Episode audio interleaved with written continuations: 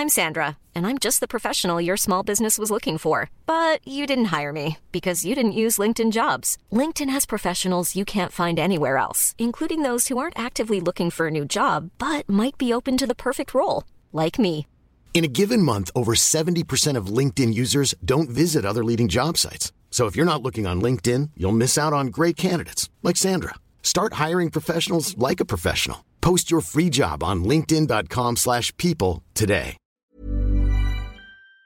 Le réseau social TikTok va-t-il bientôt être interdit en France? Ça fait des mois qu'on entend parler euh, aux États-Unis sur fond de soupçons d'espionnage chinois, mais le débat arrive désormais donc en France. Salut c'est Hugo, j'espère que vous allez bien. Et comme chaque jour, on se plonge ensemble dans l'actualité du jour. Alors pourquoi est-ce qu'on parle de menaces d'interdiction aujourd'hui? Eh bien parce que la Commission européenne, qui est l'une des principales instances de l'Union européenne, vient de prendre une décision marquante, le tout d'ailleurs quelques jours après une décision similaire du Congrès américain, donc euh, l'équivalent du Parlement euh, en France mais aux États-Unis. En gros, eh la Commission européenne a obligé tous ses salariés à désinstaller TikTok de leur smartphone professionnel, mais aussi d'ailleurs de leur téléphone personnel, dans le cas où ils auraient euh, installé des applications professionnelles sur leur téléphone perso. Mais en l'occurrence, ce ne sont pas les seuls, puisque le Parlement européen, les gouvernements canadiens et américains ont pris des décisions similaires en appliquant les mêmes mesures. Et d'ailleurs, aux États-Unis, autre événement majeur, le Congrès est donc en train de discuter d'une loi, une loi qui donnerait le pouvoir au président américain Joe Biden d'interdire purement et simplement l'application sur son territoire. Enfin, en France, pour finir cette longue introduction, il faut voir que euh, début février, le Sénat a annoncé le lancement d'une commission chargée d'enquêter justement sur l'utilisation et la stratégie de TikTok en France. Pour résumer donc, TikTok est attaqué de toutes parts, mais alors,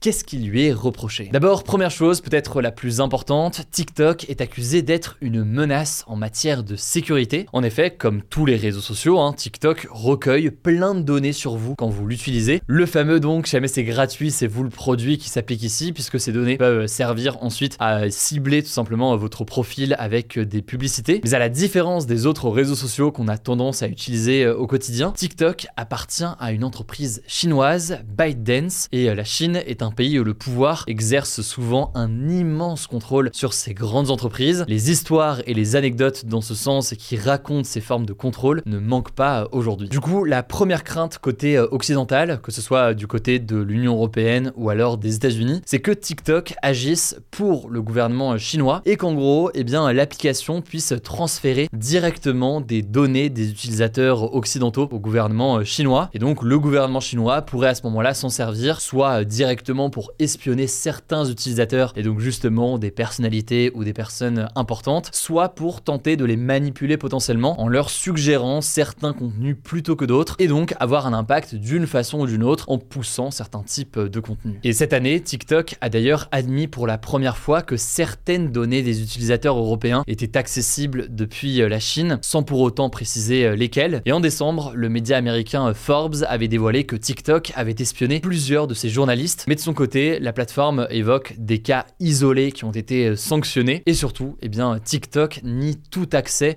ou tout contrôle du gouvernement chinois à ces données. Et elle insiste aussi sur le fait que, par exemple, exemple, eh bien, les données américaines sont stockées aux États-Unis et pas euh, directement euh, en Chine, ce qui, vous l'aurez compris, donc ne rassure pas pour autant euh, pas mal de personnes. Ça, c'est donc la première critique qui ressort pas mal ces derniers jours, des craintes d'utilisation de ces données. La deuxième critique, c'est la crainte d'une addiction au réseau social qui est posée aujourd'hui. Alors là-dessus, je vous la fais courte et on a déjà eu l'occasion d'en parler sur la chaîne, mais en fait, l'algorithme de TikTok est fait de telle façon qu'il va vous pousser ce qui va retenir votre attention en fonction de vos centres d'intérêt ou de ce que vous avez déjà vu sur le réseau social. Et l'objectif en faisant tout cela, c'est de générer euh, chez vous de la dopamine, donc un mécanisme de récompense en quelque sorte, et donc vous donner envie de rester. Le résultat, on le connaît, on peut passer beaucoup, beaucoup de temps sur TikTok sans même forcément euh, le réaliser, tellement le contenu est fait pour nous et personnalisé pour nous, et donc on se retrouve à scroller parfois pendant très longtemps. Là où c'est assez intéressant, c'est qu'il faut savoir qu'en Chine, TikTok est beaucoup plus encadré qu'en Europe ou alors euh, aux États-Unis. Le gouvernement chinois empêche en effet la mise en ligne de certains types de vidéos et a par ailleurs forcé TikTok à limiter le temps qui est passé dessus euh, par les mineurs. Certains estiment donc que ce n'est pas anodin que la plateforme ait un contrôle important en Chine, mais que, eh bien, aujourd'hui, dans le reste du monde, il y ait moins de contrôle. Et certains donc voient tout cela d'un mauvais oeil dans cette addiction qui peut être créée chez euh, plusieurs jeunes. Alors maintenant, j'en reparle juste après, mais je tiens quand même à le dire euh, dès maintenant, il faut quand même noter qu'un certain nombre de critiques qu'on évoque ici, que ce soit sur la protection des données ou alors sur la question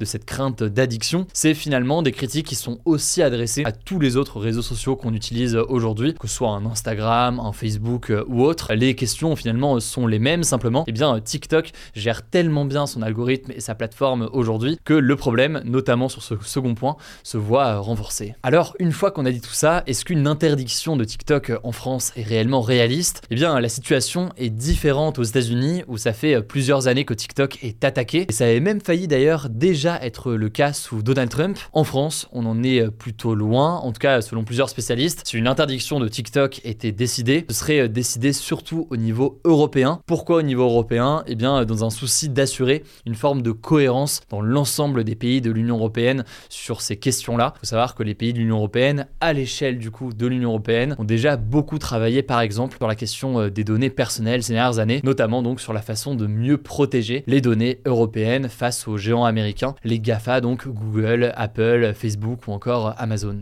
Alors vous l'aurez compris, on en est très très loin, mais en cas d'interdiction, comment est-ce que euh, l'Union européenne pourrait faire? En fait, ça pourrait passer par euh, la suppression de TikTok de l'App Store d'Apple ou du Play Store d'Android. Resterait à ce moment-là la question des gens qui ont déjà l'application sur leur téléphone, mais aussi la question de ceux qui pourraient accéder à TikTok sur leur ordinateur, ce qui est possible aujourd'hui. Là-dessus, une autre façon de faire serait de passer par les fournisseurs d'accès à Internet, donc tout simplement les fournisseurs d'accès à Internet qui auraient pour ordre de bloquer l'ensemble des connexions vers les serveurs de TikTok. Les moteurs de recherche aussi, comme Google, pourraient donc être forcés aux yeux de la loi à l'échelle européenne à ne pas rediriger vers TikTok. Faut savoir que ça a déjà été fait d'ailleurs pour une autre plateforme chinoise par le passé. Il s'agit en l'occurrence de la plateforme Wish dont on avait beaucoup entendu parler sur YouTube. Aujourd'hui, c'est beaucoup plus difficile d'y accéder depuis la France, sauf à utiliser par exemple un VPN. Alors, comment est-ce que TikTok réagit face à tout cela? Eh bien déjà, son propriétaire ByteDance affirme qu'une interdiction de TikTok serait une grave menace de la liberté d'expression. À côté de ça, TikTok reste aujourd'hui très réticent à partager des éléments sur le fonctionnement de son algorithme. Pour une raison d'ailleurs très simple, hein, son algorithme, donc le fonctionnement de son application, c'est ce qui est absolument central, c'est ce qui fait le succès tout simplement de euh, TikTok. Et donc, eh bien forcément, ils sont assez réticents à l'idée euh, de le partager. Enfin, il faut noter euh, tout de même que TikTok a annoncé plusieurs initiatives censées mieux protéger les utilisateurs. Mercredi, par exemple, la plateforme a annoncé la mise en place d'un avertissement pour les utilisateurs de moins de 18 ans lorsqu'ils dépassent 60 minutes par jour sur la plateforme, les obligeant à ce moment-là à rentrer euh, un mot de passe. De la même façon, vous l'avez peut-être déjà vu si vous utilisez euh, l'application, vous pouvez avoir au bout d'un moment un certain message d'alerte qui vous dit attention, vous êtes sur TikTok depuis un certain temps, pensez à faire une pause. Je sais à titre personnel que je faisais un live sur notre compte TikTok Hugo Decrypt il y a quelques jours et j'étais en live euh, en direct d'une manifestation sur la réforme des retraites pour vous expliquer ce qui se passait sur place et justement j'ai reçu cette alerte au bout d'une heure en live. Et à noter au passage, il faut pas être dupe là-dessus, que tout cela s'inscrit dans un contexte de tension, notamment de tension entre la Chine et les États-Unis. Les États-Unis voient l'arrivée d'un géant chinois sur ces terres potentiellement comme une menace. Ils ont tout intérêt donc à ralentir leur arrivée ou alors à supprimer TikTok en espérant qu'un Américain euh, le remplace, comme par exemple Instagram avec euh, les Reels ou alors euh, YouTube avec YouTube Shorts. Certains parlent même d'une forme de guerre froide technologique. Et je disais aussi, il faut pas non plus oublier que ces critiques sur la protection des données ou sur ces mécanismes d'addiction, ils peuvent être posés aussi aux autres réseaux sociaux, y compris les réseaux sociaux euh, américains. On a déjà eu l'occasion euh, d'en parler. Bref, toujours important de nuancer aussi euh, tout cela et de prendre un peu de recul. Je vous mets des liens directement en description. Pensez à vous abonner, mais c'est pas encore le cas, pour nous soutenir sur ce format des actus du jour. Je laisse la parole tout de suite à Blanche pour les actualités en bref. Je reviens juste après.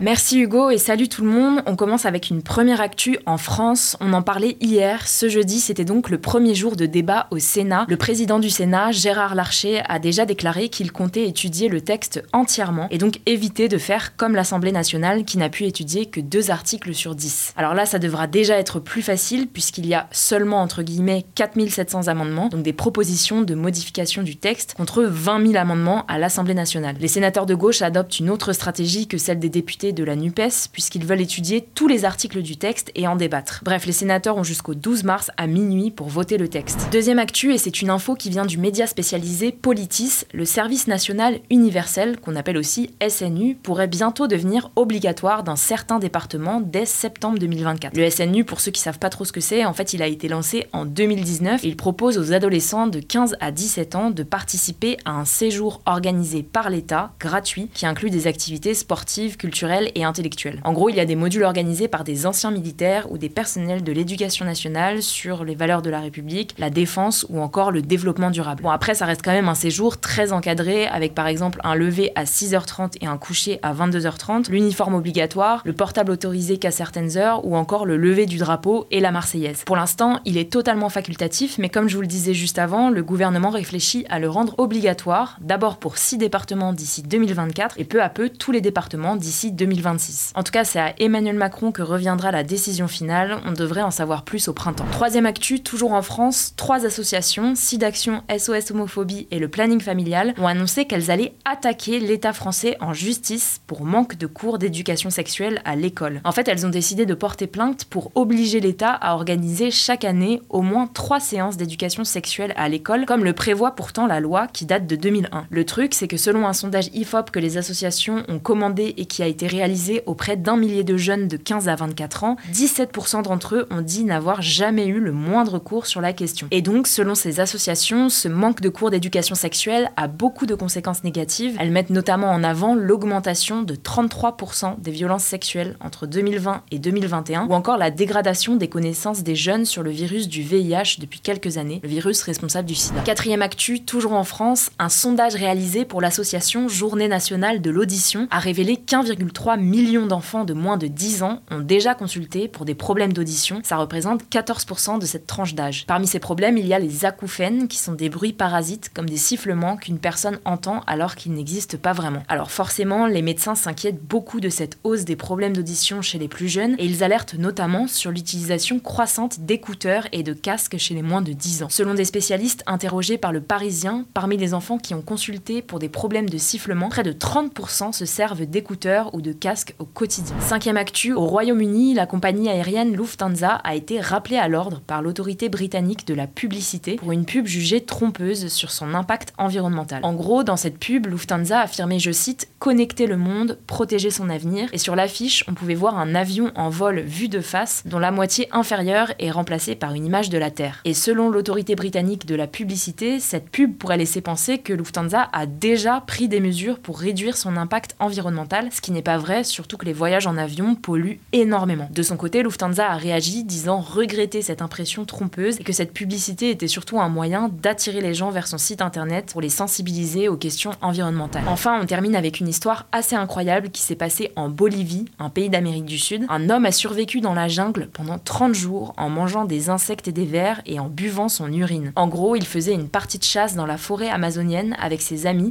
sauf qu'il s'est trop éloigné et il a fini par se perdre. Il a donc pu s'en sortir car il connaissait différentes techniques de survie, dont le légendaire boire son urine. Il a aussi pu s'hydrater grâce à la pluie. En gros, il récupérait les gouttes dans ses bottes, puis il buvait l'eau de pluie. Bref, morale de l'histoire, renseignez-vous sur les techniques de survie. Voilà, c'est la fin de ce résumé de l'actualité du jour. Évidemment, pensez à vous abonner pour ne pas rater le suivant, quelle que soit d'ailleurs l'application que vous utilisez pour m'écouter. Rendez-vous aussi sur YouTube ou encore sur Instagram pour d'autres contenus d'actualité exclusifs. Vous le savez, le nom des comptes, c'est Hugo Décrypte. Écoutez, je crois que j'ai tout dit. Prenez soin de vous et on se dit à très vite.